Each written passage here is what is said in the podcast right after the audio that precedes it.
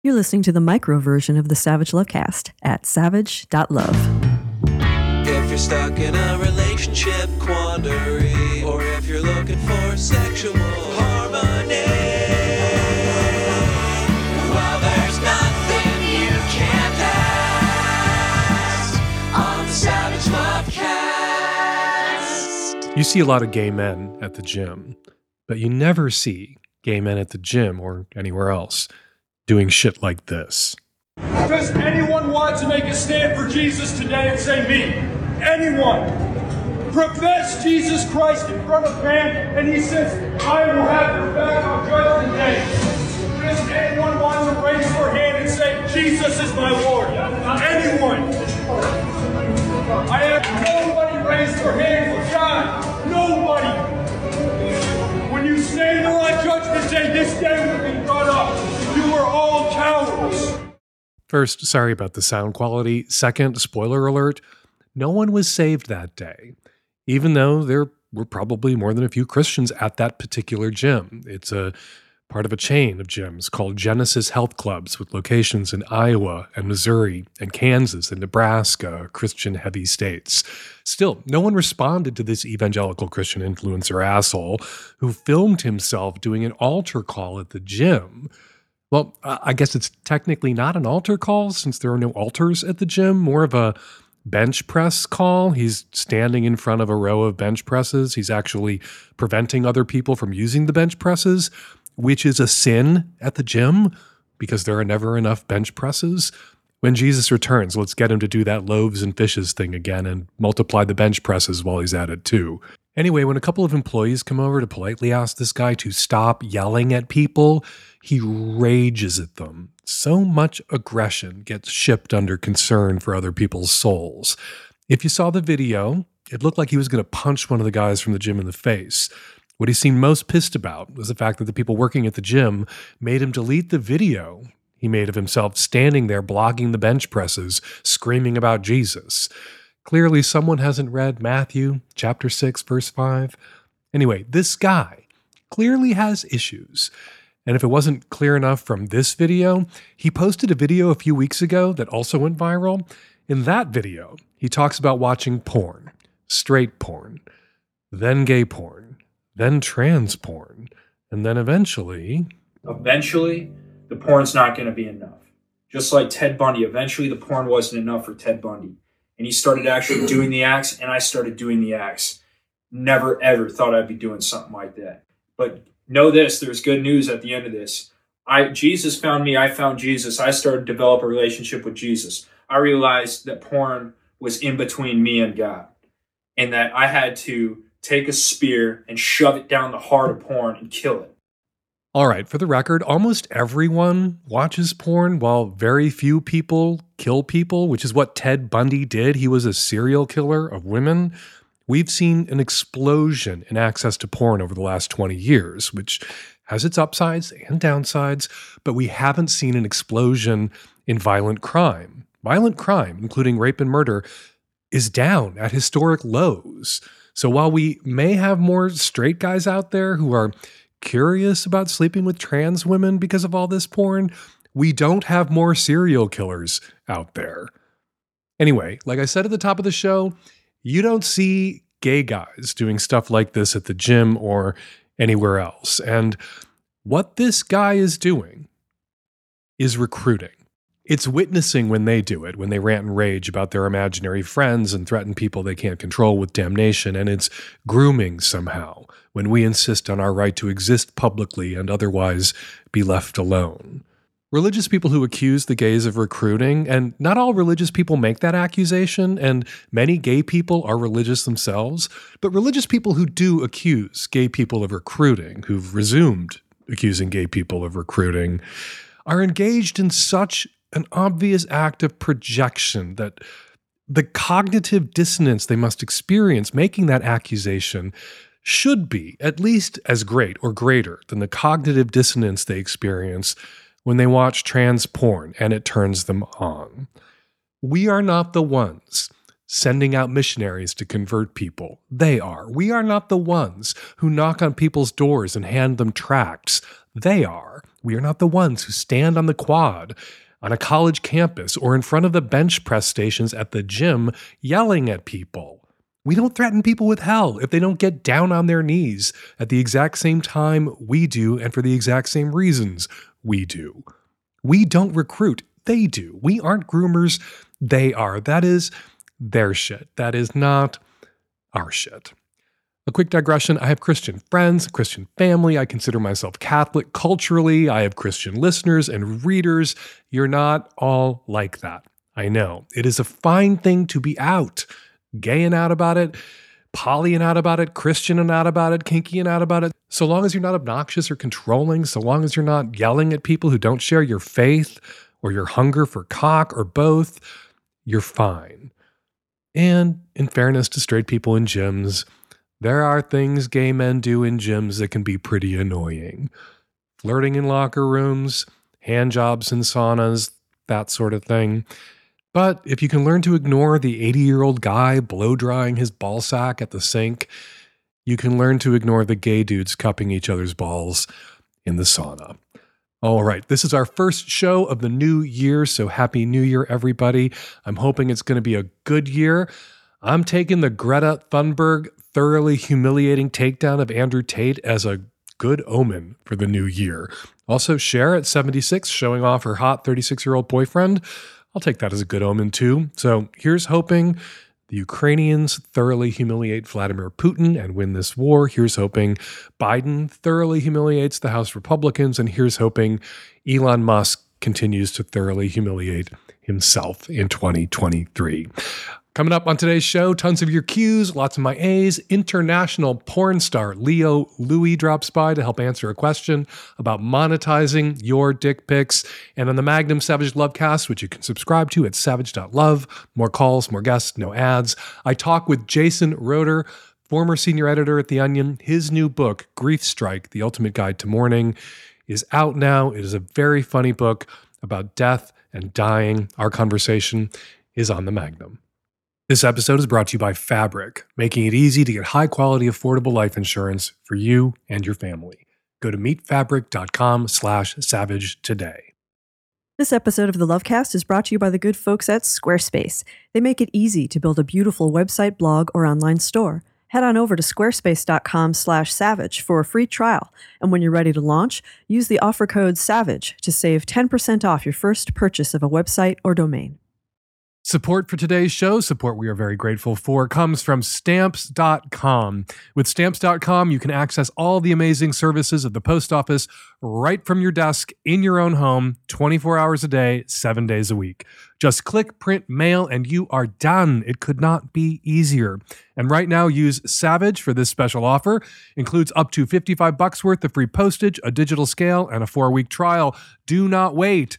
Go to stamps.com and before you do anything else, click on the microphone at the top of the homepage and type in Savage. That's stamps.com. Enter S A V A G E. Hi, Dan. I am a grown woman living on the West Coast. I recently ended a live in relationship a couple months ago. And as I was cleaning up things in the house and getting prepared to move, move myself, I found some notebooks that my ex had left behind. I didn't know they were his at first because there was no name on them. And since he was already gone, and they could have also been left by any of the other housemates that I've had because there's a lot of stuff that's been left in my house. I opened them up, and it was a journal. And sure enough, it was his handwriting. I recognized it right away. And without really trying to read it, of course, I skimmed through it and I saw there were these entries that were written kind of in letter form. Some were addressed to me, nothing in there that was written about me was surprising. There were things written about his ex-girlfriend that he had dated before me. Again, there was nothing surprising there. But what did shock me were entries that I found addressed individually to his ex-girlfriend's two young daughters, who are now grown. They're over 18, but these entries are very sexually explicit in nature. And these girls, these daughters of his ex girlfriend, he has he's known them for a very long time since they were small. This was his ex girlfriend is someone he was friends with for many, many years before they had a relationship, and then that ended before we dated. But he has told me that these girls have always been like daughters to him because he's been a part of that family for so long. And now here he is writing these entries about these, these sexual fantasies that he's had about these two girls and while they were still young. There's comments about watching them grow. I'm not going to go into detail, but the things I read were really horrible and I was just, I mean, he has kind of always been kind of a sexual deviant in other ways, but I never expected something like this. And once I got over the initial shock of this, I thought, well, maybe he wrote these to get it out of his system so he doesn't have to act upon it. But I spoke to my therapist about this, and she says that I shouldn't say anything and maybe just hang on to this notebook in case, God forbid, he does something and it's needed for evidence or something. But I don't want to have that burden on me. I don't want to hang on to this notebook. I don't know what I should do with this. These are sexual fantasies that he wrote about these two girls that he claims were like daughters to him, daughters of his ex-girlfriend, and that he was like a father figure to them. I've been wanting to tell her, the, the mom, his ex-girlfriend, about it. I'm not sure if I should. I know it would really devastate her, but I just, I don't know. I don't want to bear the burden of holding on to this thing. Give the journals back to him. Tell him that you read them so that he knows not to write this fucking kind of shit down. And if he is going to write this kind of fucking shit down, not to leave the journals where he wrote this fucking shit down laying around in other people's apartments. In a sense, you snooped. You found these journals, you opened them. I'm sure you recognized his handwriting instantly, but then you plowed through these books and read what are his innermost thoughts about all the relationships in his life his relationship with you, his relationship with his ex girlfriend, and his not relationships with. Doesn't sound like he did anything. He's fantasized about these two young women who are no longer children and fantasized about them in highly inappropriate ways, really wrong. And he knows it's wrong. And I'm sure the wrongness of it all is probably shot through whatever it is that you read. He has, as many people do, taboo and transgressive fantasies that he has thought about but hasn't acted on. The entries that you describe in this journal aren't, I did this, I did that. They're not a recounting of crimes that he committed or crimes that he's planning to commit. They are fucked up sexual fantasies. A lot of people have fucked up sexual fantasies that they aren't going to, haven't, and aren't going to ever act on. And if everybody who had a fucked up sexual fantasy that they were never going to act on, if the objects of those sexual fantasies were informed that they were the objects of this fucked up sexual fantasy on the, uh, you know, on the part of a parent, a sibling, a, a step parent, a coworker, a colleague, a neighbor, it would make a lot of otherwise decent functional relationships unbearable and, and intolerable. Right now, you're struggling under the burden of knowing because you read his journals, which you kind of didn't really need to do. I'm sure the moment you opened them and saw his handwriting, you recognized it in an instant. You could have closed it and spared yourself and returned them to him and spared yourself. But you didn't. You read them and you have evidence now, not of crimes committed or crimes likely to be committed.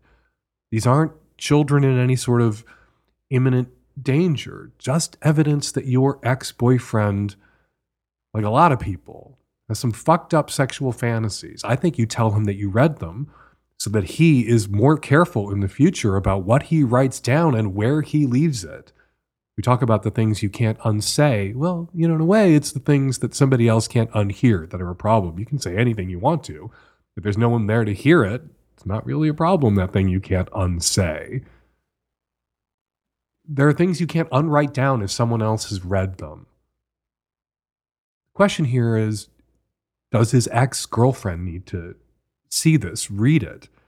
Do these young women need to see this or read it? And unless there's some evidence in these journals that he committed crimes that he hasn't been prosecuted for, or unless there was a child at in danger, which there isn't, I don't think they need to share this burden with you. Hand them back to him. Tell him you read them. Tell him what he already knows that this is extremely fucked up. That these fantasies, of course, as I'm sure he's aware, are extremely fucked up. But also writing these things down and being careless about where he left the books that he wrote these things down in. That was fucked up too. And it's going to fuck up your relationship with him. You are not going to be friendly exes. And it's going to fuck up lots of other relationships of his if he's not more careful going forward. I would, in your shoes, hand those books back to him and urge him to burn them.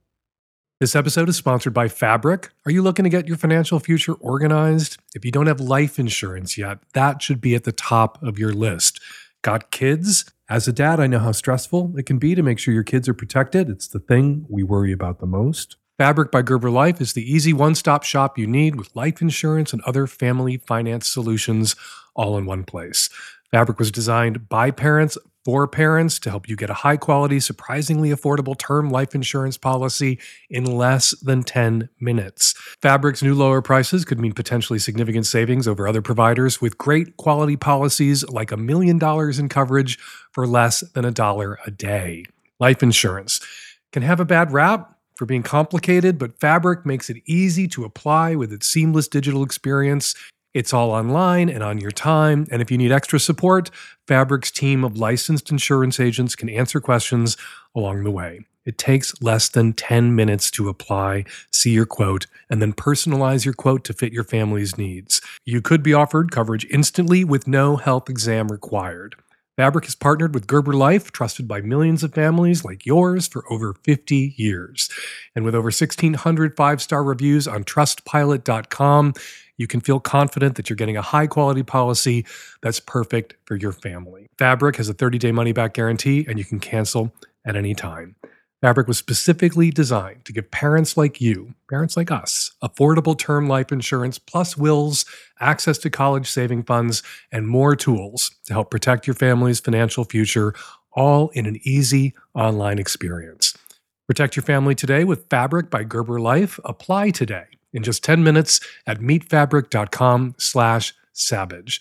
That's meetfabric.com slash savage M-E-E-T fabric.com slash savage. Policies issued by Western Southern Life Assurance Company, not available in certain states. Prices subject to underwriting and health questions. Dan, how likely do you think it is that I can make money posting nudes or sending nudes on Twitter to wealthy men? Um, I'm a 32 year old gay guy. I look decently good. I have a decent job, but wouldn't mind extra cash. And I love to show off my dick and body online. So, do you think there's a way I can make it happen? Or is it just so saturated with porn stars and other content creators that it's unreasonable to think I could maybe get a piece of that too? Joining me to help tackle this question, Leo Louis, international porn star and visual artist. Hey, Leo, thank you so much for jumping on the phone today. Thank you for having me. I'm glad to be here. So, uh, let, before we get to the specifics of this caller's questions, uh, how did you get started in porn? How did your dick pics wind up all over the internet? That's a very good question. Well, they ended up there by my own sake. I started uploading them on Twitter, but I actually had made a friend there that I begun driving to his own sets. He was doing porn already. So I had begun meeting people like the cinematographer and such involved in the local industry. Um, but pretty quickly, once you start posting your nudes online and people start reacting to them, people notice you. And so within the industry, Cocky Boys approached me. And so for my first year, I was signed exclusively with them. Are you still with Cocky Boys? Uh, not anymore. Right now, I still do work with them every once in a while, but I've been shooting with a studio such as Himeros or Men.com. So there are a lot of dick pics out there on the internet. Um, I got to say, your dick pics may be some of the greatest pics of the greatest dick I may have ever seen in my life. But is the dick pic market saturated? Is it saturable? Is the demand insatiable? Will we always need more dick pics on the internet, or have we reached peak dick pic? Yeah, is it is it saturable and have you reached di- peak dick pic? That's a good one. Uh, well, I don't know if there's ever such threshold that people will be satisfied. There's always demand, and there's always people you know that will be there to meet such demand. So I don't think we have reached saturation. I think there's been actually a lot of uh, more people joining in the party on Twitter and other social media, especially with the pandemic and people joining uh, the online sex work. So no, there's there's still place. That being said, yes, there's competition and there's you know there's lots of ugly dick pics and there's lots there's few pretty ones, I guess. Well, since the caller the caller says you know he's 32, he's got a job, he doesn't really need the money. Should he leave the selling of dick pics to the guys who do need the money and just share his dick pics? What are the ethics here? If you don't need the money and you're crowding out people who may be doing porn or sex work because they really need the money, is that something you shouldn't do? Should you leave the the sales of the dick pics to the guys who got to pay the rent with the sale of the dick pic? Well, the ethics is a funny question, but I don't think we should see this problem as a single pie to be taken like parts away for someone else. Whereas when you put yourself on the market, like people come for you, you're not, you know, taking money or you know resources that would have been allocated elsewhere. They've been allocated for your own sake. And frankly, like you can do it for the sake of just needing money, and that's like you know a, a good end, it, you know, to pay the bills, and that's fine. But also, like, there's plenty of people that engage in different areas of sex work for other reasons, you know, for their own self esteem, for growth, uh, for pure enjoyment, for voyeurism. We never talk about the people who get into porn because they're exhibitionists and it's actually a, a, an authentic expression of their sexuality. They're not just there because they need the money. They're not just there because they may you know be in a desperate circumstance. Some people are out there making and sharing porn for the joy of it and i have to say after watching a few of your clips you seem to be making it for the joy of it. I've never seen somebody in gay porn who looked like he was having more fun i don't mean just like fun sexy fun. I mean like you look like you're having a, a blast and you're constantly smiling. like you don't do that thing where people in porn feel like they have to have a serious look on their faces the whole time. You look like you're having the time of your life. You need to be because like you're working with these other people. I mean, to me, it's a very it's a fun job, right? You're out there being brought to like to the, these new cities, uh, meeting these beautiful boys and having sex with them on camera. To me, it's a you know once in a lifetime opportunity in some sense, right? So I'm definitely, you know, enjoying myself and it would categorize myself as part of the crowd that is doing this work for the sake of like what it is, not simply like as a mean to an end to pay the bills. Uh, although the paycheck is nice, obviously, right? I'm not gonna hide that, mm-hmm. but still, like it's obviously like a very unique experience to put oneself through early on in one's life. And yeah, I think it's valuable. There's definitely like different crowds. Like I would say, there's you know the hypersexuals that have like a super high sex drive these would be the people that are more likely to do more like i feel only fan than studio porn only because you're more likely to be in control of your own bookings. Like people there's lots of people that use sex work as like an umbrella for exploring their own sexuality which is very valid. And then there's people on the other side of the spectrum that do it like purely for the money that are you know totally uninterested in what they're doing maybe on camera but that's more of a minority and would be like the exception to the rule. So you say this is something that you're doing, you know, at this stage of your life. You're young. Is this not something you imagine yourself doing forever? You can totally do it at like different other spheres of your life. Uh, and I know plenty of models that are doing great careers, you know, in their 50s and up and whatnot. And you definitely can. When it comes to my own life path, I think I'm, I, you know, I may still like engage in homoerotic media when I'm like uh, older and whatnot. But right now, it makes sense for me to be doing this, whereas like I'm doing um, my studies as an art student, and I enjoy uh, the freedom of you know being able to travel, and it's essentially matches very much a lifestyle of a you know, so in addition to being an award-winning porn star, you're a you're a visual artist. Yes. I, I, introduced you as a porn star and visual artist. People might have thought I was joking that like your porn is your visual art, but you actually do you do artwork, and that's you have a Safe for Work uh, Instagram account where you share your artwork. Is that your ultimate ambition to be a working artist? Yeah, yeah, exactly. And like I've been, uh, I've been dabbling in the world of art even before I did porn. I'm, I'm doing this in junction with art, and they will merge eventually in some regard. But I was doing art before porn. Now we'll be doing art with porn or after porn, regardless. Like that is my prime vocation to be an artist. Yes. While I have you on the phone, one last question. It's a little, it's a touchy subject. I wanted to run something by you.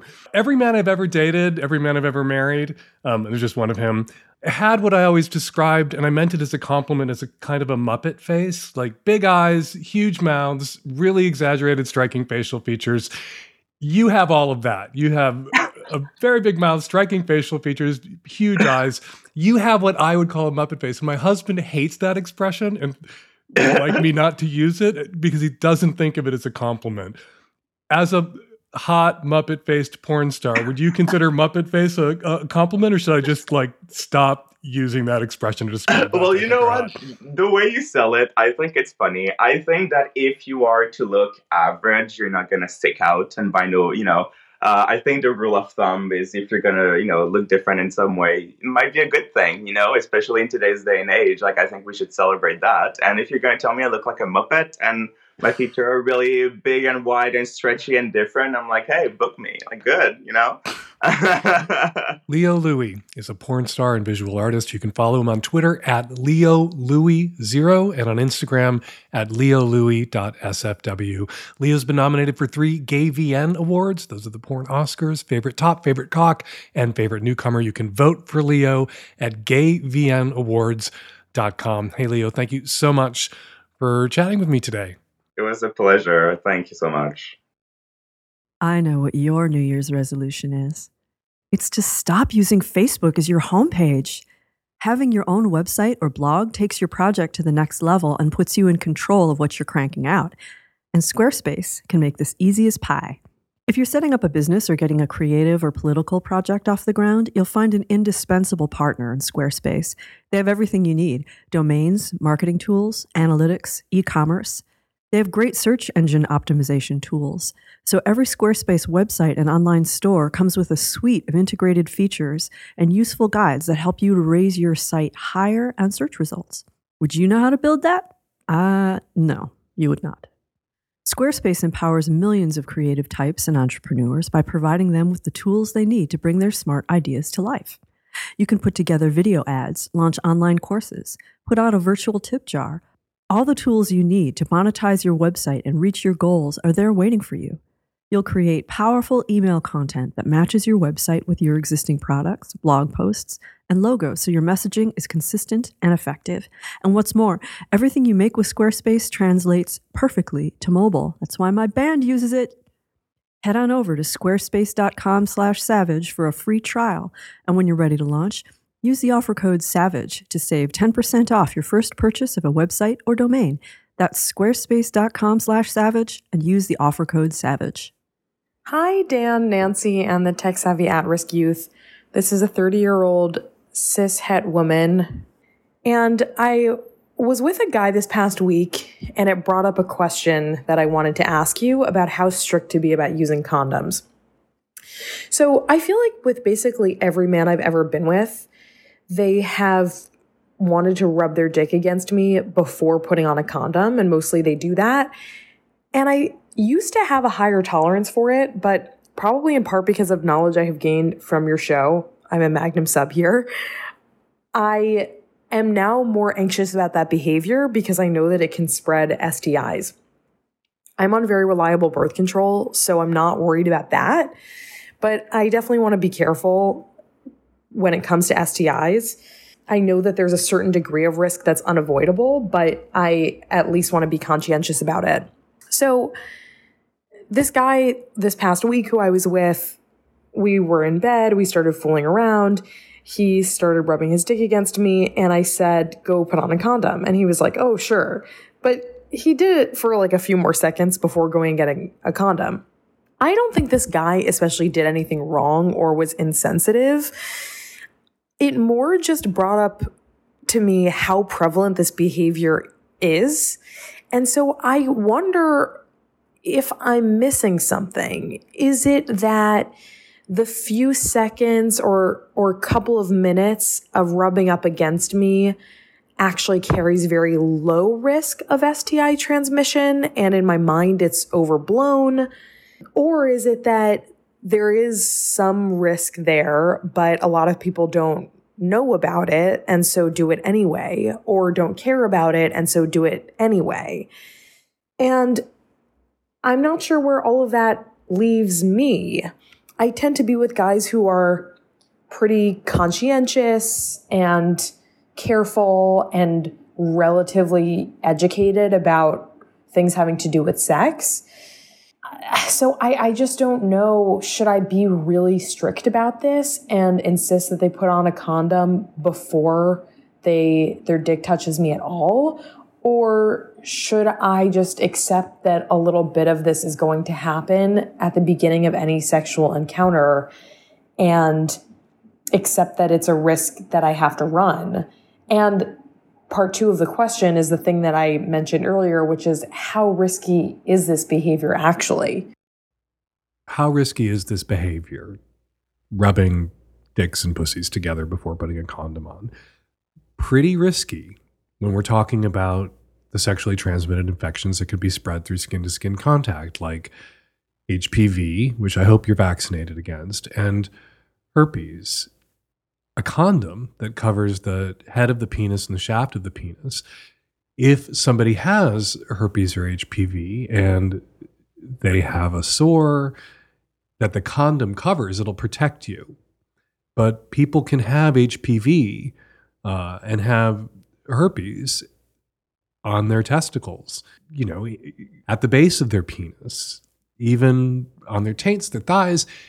So that condom, which would provide some protection, depending on where, uh, you know, a herpes or HPV lesion was located, isn't going to provide complete protection.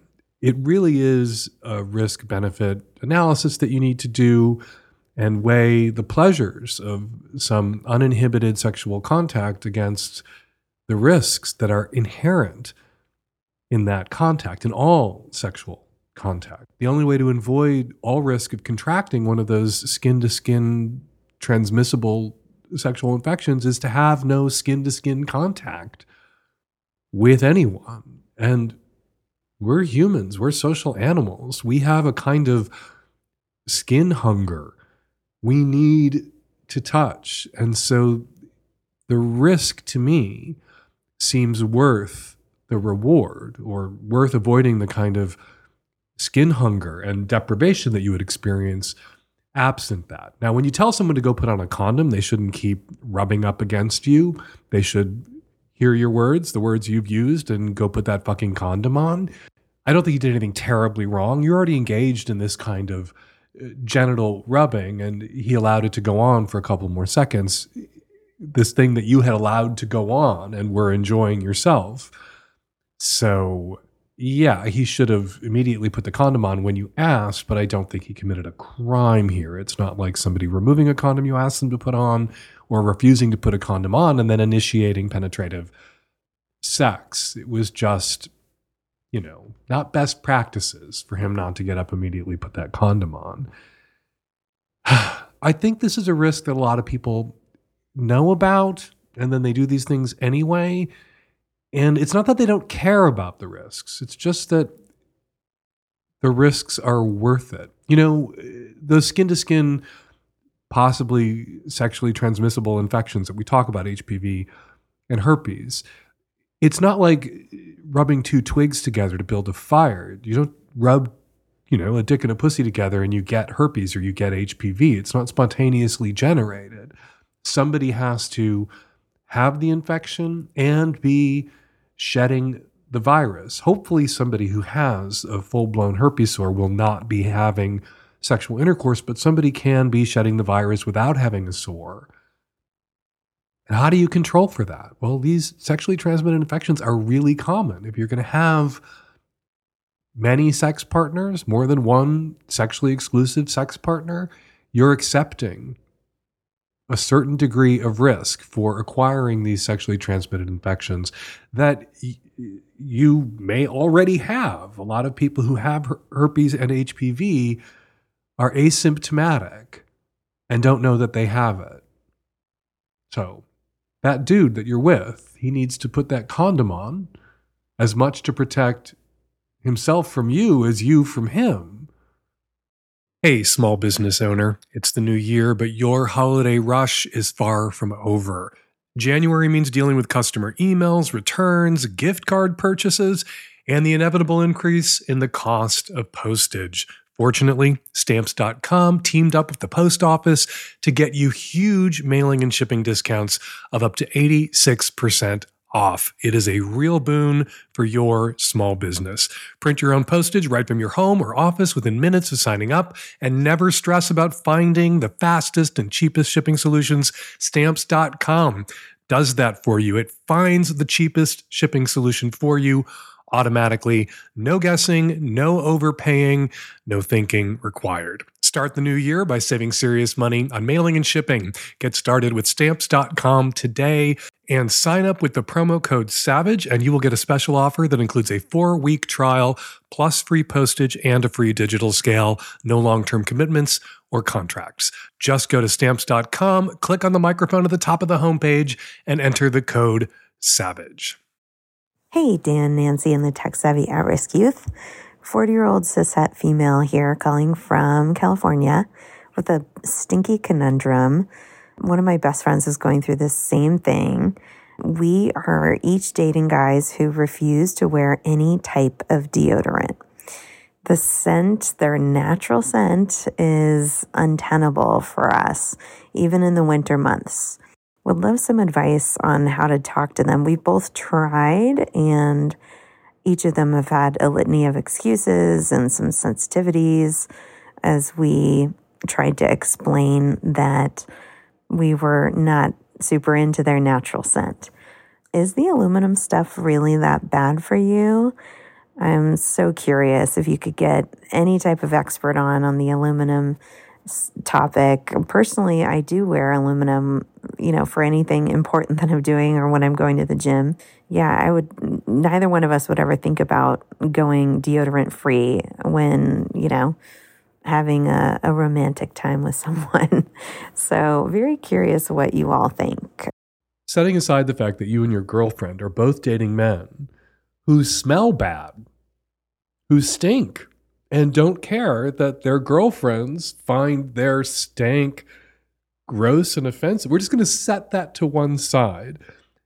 The American Cancer Society says there's no evidence that aluminum in antiperspirants causes cancer. And you know what? There's no aluminum in deodorants. An antiperspirant has aluminum in it because the aluminum salts help prevent people from sweating by literally clogging up pores.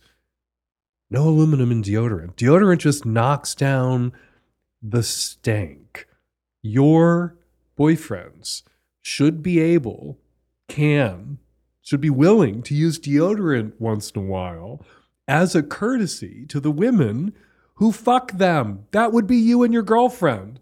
That they won't do that and you continue to fuck and date them anyway makes me wonder what the hell is wrong. I mean, there's a lot wrong with them. We know what's wrong with them. What's wrong with you? Why are you dating these guys? I can go to my husband when he stinks and say, Oh my God, you stink. Go take a shower. Use deodorant. And just like, uh, you know, big shampoo has convinced us all we need to shampoo our hair every day and then use conditioner to restore some of the oils that the daily shampooing are stripping out. We don't need to shampoo our hair every day. You can shampoo your hair, you can wash your hair every once in a great while. You don't have to use deodorant every day. If you use deodorant once a week, once every 10 days, you're not going to have stank ass armpits that offend your girlfriends or your husbands, in my case. So, you need to start using the leverage that you have in this relationship, which is your presence, which is, I, I guess, your face close enough to your boyfriend's to catch a whiff of them. If you won't come within 10 feet of them when they are unshowered and not using deodorant for stupid, fucking irrelevant reasons, there is no aluminum in deodorant. And the aluminum that is an antiperspirant isn't actually a problem and isn't giving anybody cancer. Don't get near them. Don't fuck them. Use that leverage. You should be able to say to somebody that you're dating, somebody you share a bed with, somebody who wants your nose in their crotch or your nose near their armpits or faces or whatever during sex, you should be able to say to that person, go take a shower, you stink. And time for your fortnightly application of a little bit of deodorant out of consideration for your girlfriend's feelings. And if they won't do that, why are you dating them? Why are you with them at all? Hi, Dan. Cisgender heterosexual male Magnum sub calling from Eastern Canada. I absolutely adore your show. One thing I need to say, however, is that I totally disagree with your stance that condoms do not significantly decrease sensitivity while fucking. For me, they absolutely do. Like you, I've had condoms break while I was inside someone. But unlike you, I can feel it immediately when it happens. Whenever a condom is broken on my cock, the feeling of suddenly experiencing that wet pussy with no barrier was always amazing, which unfortunately told me that I needed to stop immediately. Another issue that we haven't really addressed is the fact that a lot of women also really dislike using condoms. Women friends and sex partners have told me that they don't like the feeling, the smell, or having a barrier that stops you from coming inside them. So it's not just us guys who complain about condoms. I see condoms as a necessary evil and we gotta use them. But for a lot of people, they really do cut down on the fun. Condoms suck. Okay. Condoms suck. They're a pain in the ass. For some people, they decrease sensitivity and pleasure. And yeah, as you point out, there are some people on the receiving end of the fucking who prefer it bare. Some people don't like the feeling of latex. Some people don't like the psychological uh, awareness that there is a barrier at all between the inside of them and the dick that's inside them. I get it. I mean, I'm not lying when I say that I've had condoms break and didn't notice a sudden rush of sensation. Individual results may vary. Your experience has been different, but it is really common that people have a condom break and keep going for a while because they didn't notice. And unless all the guys out there, when a condom breaks, are lying assholes who are taking advantage and, you know, stealthing in that moment, which is almost too horrible to contemplate, then it would seem that for many people, there isn't the same kind of rush of sensation that that you feel. But yeah, condoms maybe we should frame them as a necessary evil, but they provide benefits. Condoms are a necessary good. They're a necessary savior if you want to prevent certain sexually transmitted infections, if you want to prevent pregnancy and you haven't had a vasectomy or your partner isn't on some other effective form of birth control, condoms are awesome.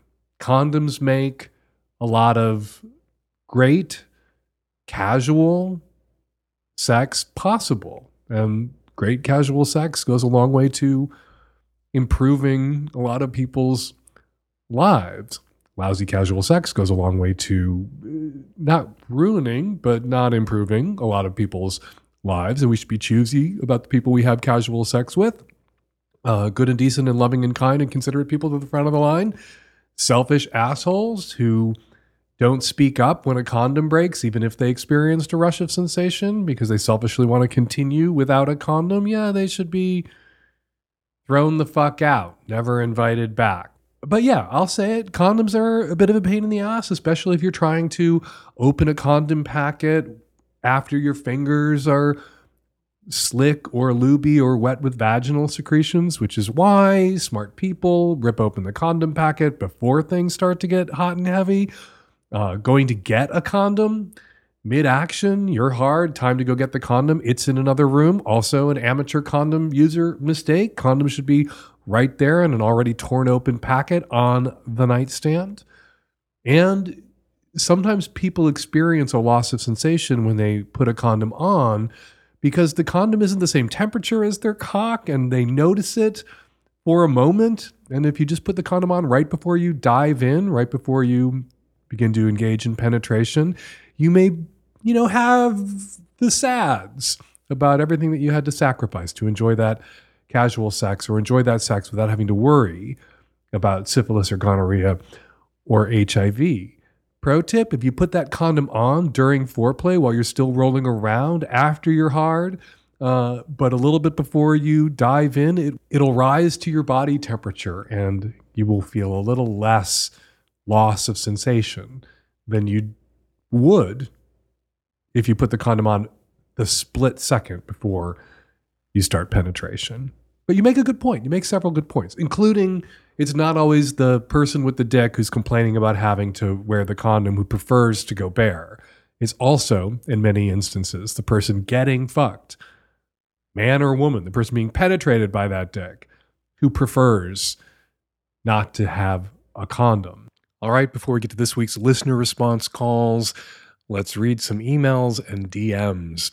This came via email. My husband gifted me a Magnum subscription to the Savage Lovecast after hearing me go on about your podcast for years, and I wanted to mention something that may bring more subscribers your way, Dan. I didn't become a Magnum sub because I wasn't sure how that would work. Would I have to listen on a website? Would I have to perform some complicated login? Or would it magically appear in my Apple Podcast library? Turns out it was the latter. The show now magically appears in my podcast library. Got an email, clicked the link on my phone, and I was in with the Magnum edition conveniently colored blue instead of red. It was so easy. Thank you, Heather, for writing in and tell your husband I said thank you for gifting that Magnum sub to his loving wife with great taste in podcasts. Longtime guest expert Joan Price wrote in to say regarding the five foot four caller, has he tried seeking women his height or shorter? As a petite woman myself, four foot ten, I've had to train tall men to plie before kissing me to spare me neck pain. Short men, welcome. And finally, Naomi left a comment on the show at savage.love. So, listening to the conversation this week about the proposed public sex dungeon in Fort Lauderdale, I thought Dan really needed to hear about the proposal to transform Minneapolis's failing Hiawatha golf course into a public sex forest. I hadn't heard about that proposal. I've heard about it now, thanks to you, Naomi.